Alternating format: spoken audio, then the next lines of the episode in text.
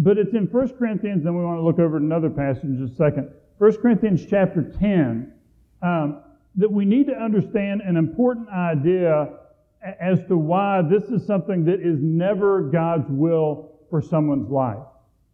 And we're talking here about Christians. Um, and Paul is writing here uh, to those that are going through times of temptation, going through times of struggle, going through times of difficulty. This is an important passage for us to understand um, where God is at in the midst of this. 1 Corinthians 10 and verse 13. It says this No temptation has overtaken you except what is common to mankind. Here's the important part. And God is faithful. He will not let you be tempted beyond what you can bear. But when you are tempted, He will provide a way out so that you can endure it.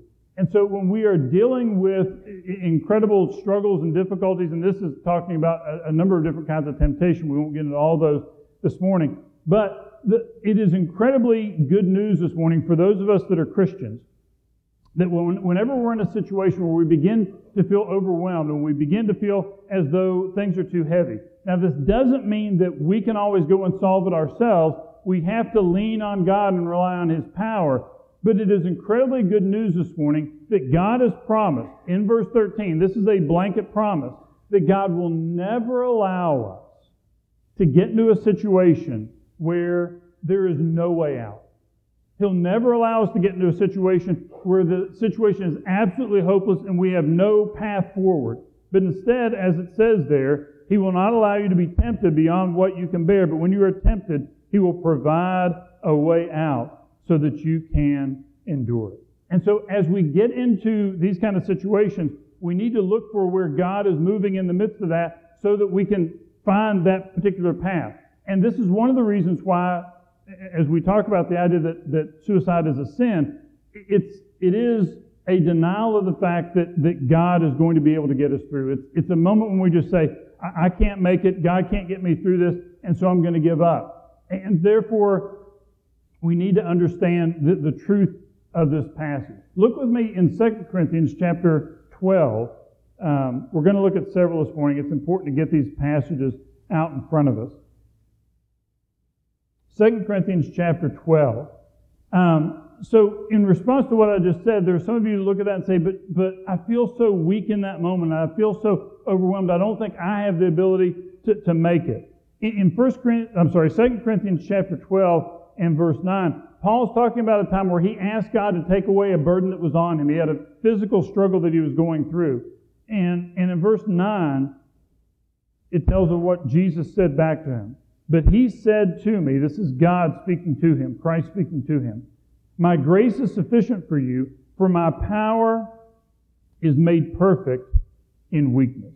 There's a lot to unpack there, but the big thing I want to draw out of that today is that when we go through times of weakness, when we go through times when we don't feel like we can make it, that is not a sign that God has abandoned us and God can't do anything through us, but rather, as we go through times of weakness and struggle, those are supposed to be moments when I look to God and say, God, I can't make it. God, I, I can't in my own power, I'm not able to do this.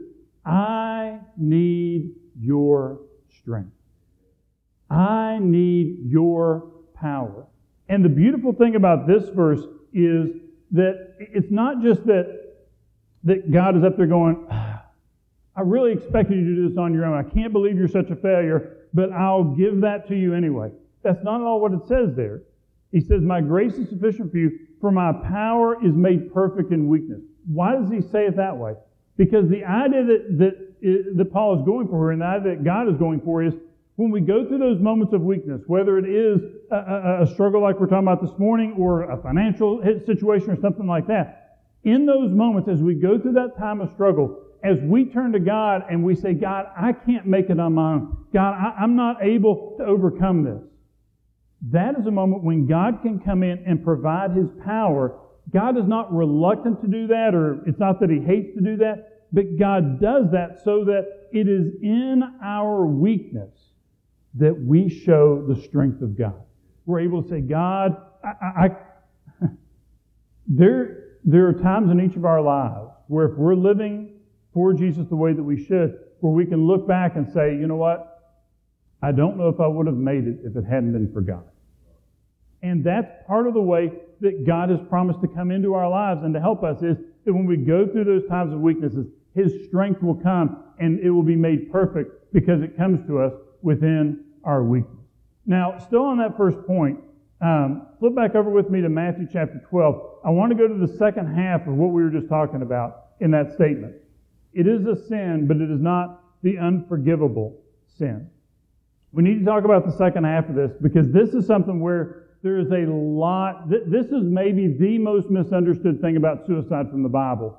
And, the, and the thing is, what people have done is instead of understanding the biblical principle, they actually, I, I, I don't know that people know it comes from, but it actually comes from Shakespeare, of all places. But in, in one of Shakespeare's plays, there is this, um, there's this statement where somebody basically says that they want to, one character wants to kill another. But this person is, is praying. Um, and, and as the person is going to go wanting to kill him, they say, well, I, I, I, can't kill him because if I, if I kill him while he's praying, then he will automatically go to heaven, which is just not at all biblical. And, and there's, there's people that have this idea right along with that, that because somebody committed suicide, and suicide's a sin, if their last action on this earth was a sin, then that means they automatically they have to go to hell because the last action on earth was a sin. And that's not biblical at all. So, Matthew chapter 12, verses 31 and 32, it says here, And so I tell you, every kind of sin and slander can be forgiven, but blasphemy against the Holy Spirit will not be forgiven. Anyone who speaks a word against the Son of Man will be forgiven, but anyone who speaks against the Holy Spirit will not be forgiven either in this, in this age or in the age to come.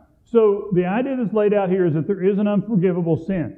The, it doesn't completely define it, but what it makes it clear is that this is a sin against the Holy Spirit. Judging from everything else that's going on in Jesus' life at this point, what this seems to be is those who during Jesus' life saw the powerful move of the Holy Spirit through Jesus, that would be the scribes and the Pharisees, those that saw that powerful move of the Holy Spirit knew that it was God and still ascribed what was of God to, the, to Satan. And so the unforgivable sin here is something that is, is very, very rare and probably could only have happened during Jesus' life. But this idea that there is an unforgivable sin gets in people's heads. Well, there's an unforgivable sin. You combine that with what I said a moment ago.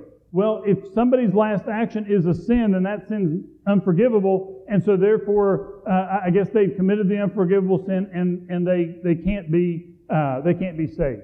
That all is a mess that isn't biblically true.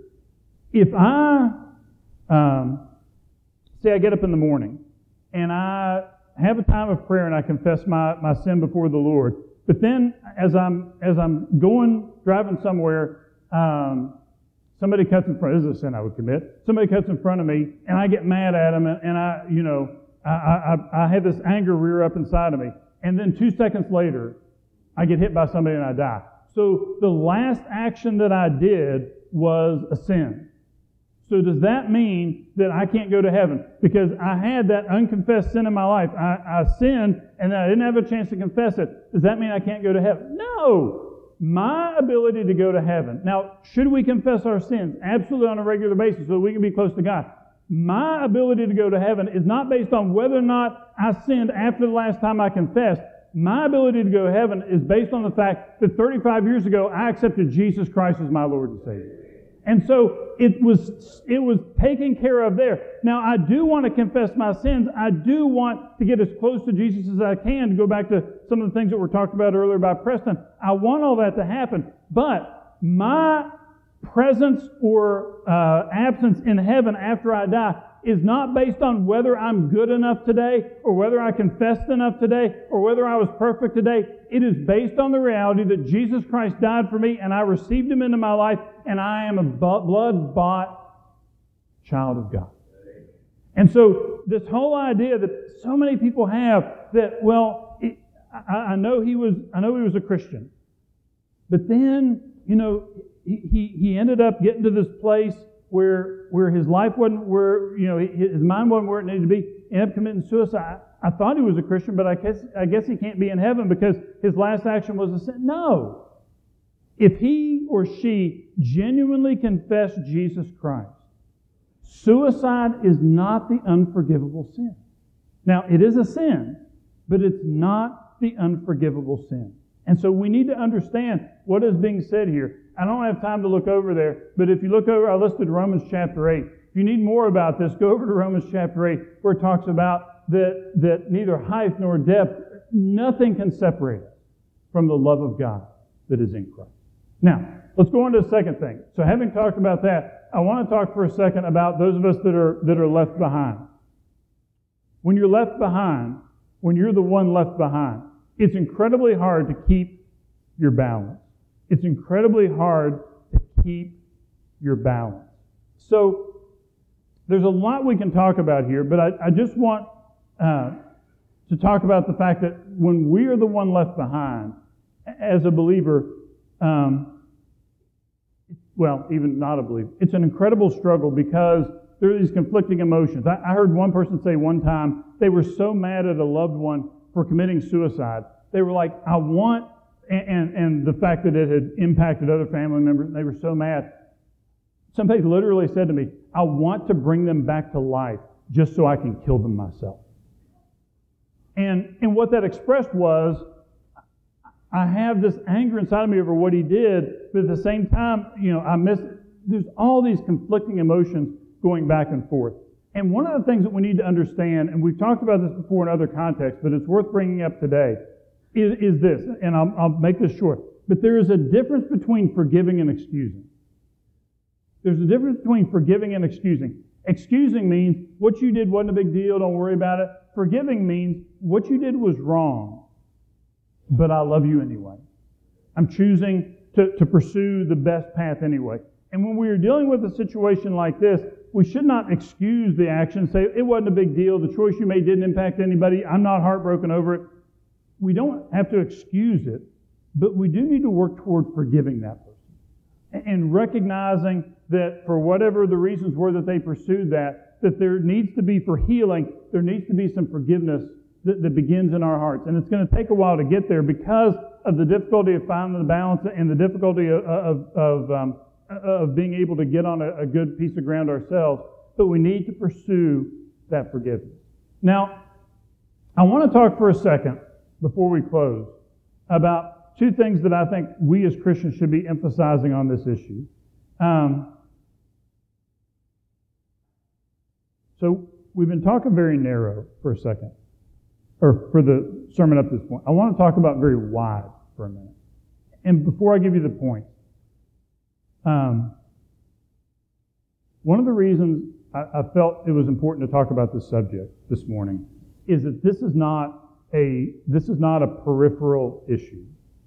Um, there are tens of thousands of attempts every year. Um, there's more people that die by suicide every year than there are homicides in this country. Um, and here's the biggest reason we have a culture that is not very healthy. And because of that, we are seeing increasing numbers of people for various reasons. Um, young people on social media um, becoming more and more full of despair. Um, Middle aged people who are finding their industries going away and can't find work that pays the same as before, being full of despair. 20 um, something men who are just retreating from society and sitting around playing video games all the time. We don't have a healthy culture. And because of that, when you look at, at the levels of, of despair and depression and hopelessness, especially among our young people, but really across the board, they are skyrocketing. And the last thing I want to talk about this morning, well, the last two things I want to talk about this morning, I, I hate all that. I, I hate, um, I hate the culture that we are handing to our kids that is creating such turmoil and anxiety and, and body issues within them. This is a moment, though, where, in the midst of all this despair, there are two things in particular we as the church have. And we need to recognize how badly those around us need these two things. And we need to do a better job of sharing these two things with the culture around us because there are because there are people who are literally dying without it. Two things. Number one is hope. Number one is hope. There are a lot of people today who um, look around at the way society is going and look at what the direction that they think the future is going, and and and then you add all the cultural issues we talked about a minute ago, and they're full of despair, and they don't see any reason to hope. And there's a lot of reasons I love being a Christian. One of the reasons I really love being a Christian is that because of Jesus Christ, I know there is hope for the future. Because of Jesus Christ, I know there is hope for the future. We might mess things up. Society might be a mess. Culture might be a mess. I don't know what's going to happen tomorrow, but I know this. In the end, Jesus Christ is going to work it all out. And so there is hope in Jesus Christ. And as we look around at those that, that are struggling in all these different ways, and, and, we have within us this hope to know that even though things are difficult, and even though we go through times of struggle, and even though we don't know how things are going to turn out, we know that in the end, I've read the back of the book, and guess what? Jesus wins. And so, because of that, we know there is hope to get through all this and hope through times of despair. And so, as we go forward and share Jesus Christ, going back to, to what was said earlier, it is important um, that we, going back to Bill's um, comment earlier, you know, we need to point people toward the light, and when people are lost, they need that to, to know Jesus Christ, and we need to have salvation in their. One of the things that, one of the reasons that a lot of people in particular, I think will be attracted to Jesus and will want him in their lives as we continue to go forward in the direction that we're going, is that they are hungry, they are desperate for some word of hope. Isn't it good to know this morning that there is hope in Jesus Christ? There is hope in Jesus Christ. Uh, Dallas Willard tells a story of in, uh, in Missouri years ago. That this is going way back, but they were they were bringing into some rural areas there. They had um, they had formed something a, a, a public-private partnership to bring in electricity to some of the rural regions of, of Missouri. So they were bringing it in, and and some people there ex- they received it and were excited to have electricity, and there were other people that, that declined it and didn't want it because it was too new or they were scared of it or whatever. And, and, and he said, for those that, to put the phrase this way, Dallas Willard says, for those who entered the kingdom of electricity, things would never be the same again. For those that enter the kingdom of Jesus Christ, things will never be the same again. And we need to share hope with those around us. Second thing is this. The second thing is this community community. Um, I am, we were reminded over the last three days, Jenna had the opportunity to play at States again. And, and the, the support that our community had around us, the support that our church has, and then of course we have family members too. We were just, we were enfolded by all that and recognized how much, again, that we are loved. There are a ton of people out there today who, who feel like they're on their own, who don't have any community, and, and, and don't have any sense of, of, um, of having folks around them who love them and who are caring for them. You know what I think a really, really great community is? The church. The church. Where you come in and we know what's going on in each other's lives and we pray for each other and we lift each other up when we're going through times of struggle. And, and as we do all that, we, there are people out there who are disconnected in so many ways, and they're looking for somebody to, to be with them because we know when you're not connected in that kind of way, depression levels go up and all that. And we need to, to do, be the church in the way that God wants us to be, not just so we can enjoy uh, the, the fellowship that we have, but that so when people walk through the door, so that when people walk through the door, they look at us and they go, those people really love each other. I want to be a part of that. Um, there's an old movie uh, called Coach Carter. And in this movie, the basketball movie, and there's this player, Coach Carter comes in, he's trying to, to he's in, it's an inner city school, and he's trying to bring some discipline to the basketball team. There's this player who doesn't like the, the changes that he's making, he doesn't like the discipline that's happening, and so he, he quits the team. Later, he comes back and he says, You know, I, I want to join the team. And, and Coach Carter says, Well, you got to earn it. And so I need, uh, by Friday, I need 2,500 push ups and I need 1,000 suicide drills running back and forth on the, on the court. When Friday comes, he's gotten so close. He has like 500 push ups left and like 250 suicide drills left. And the coach says, You didn't make it. You can't be on the team. I said this by Friday, and you didn't make it, so you can't be on the team. And one of the players steps up. One of the other players steps up and says, Coach, you, you said we were a team, and when one of us triumphs, we all triumph. When one of us struggles, we all struggle. I'll do push ups for him. Another kid says, run suicide drills for him. And they all step up, and together they reach the goal for that one player. We need each other. And there are people out there who are literally on the verge of dying of that despair. And when they walk through that door, we need to love them because they not only need Jesus, they need a church family to know that they are loved. Will we be, for those around us, that, that group of people, if no one else will, where they find that community they need?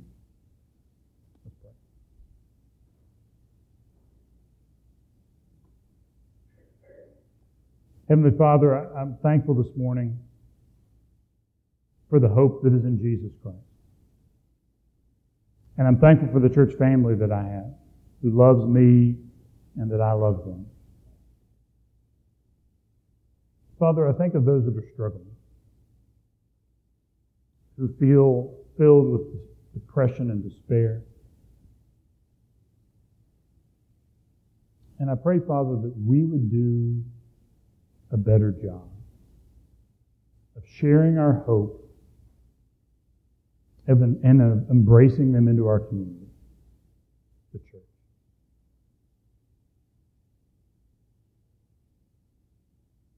Father, I pray that we would do that for the glory of Christ. It's in His name that I pray. Amen. Our song is 693. And as we stand and sing this morning, if there's somebody on your heart that you want to pray for, somebody that uh, maybe the Holy Spirit brought to your mind that needs prayer, you know is going through a time of struggle, and you just want to come forward this morning and say, Father, help me to do a better job of, of giving them hope and help me do a better job of welcoming them into this community that they may be able to, to have the hope that is in Christ and the love that is in the church.